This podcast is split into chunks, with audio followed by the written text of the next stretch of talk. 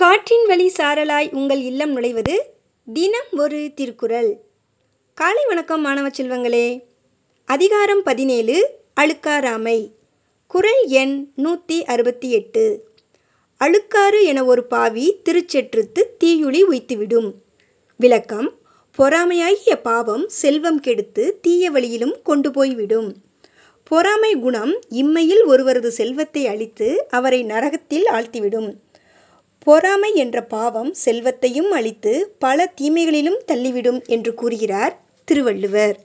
மீண்டும் குரல். அழுக்காறு என ஒரு பாவி திருச்செற்றுத்து தீயுளி உய்த்துவிடும். நன்றி மாணவ செல்வங்களே. இந்த நாள் இனிய நாளாய் அமைய வாழ்த்துக்கள்.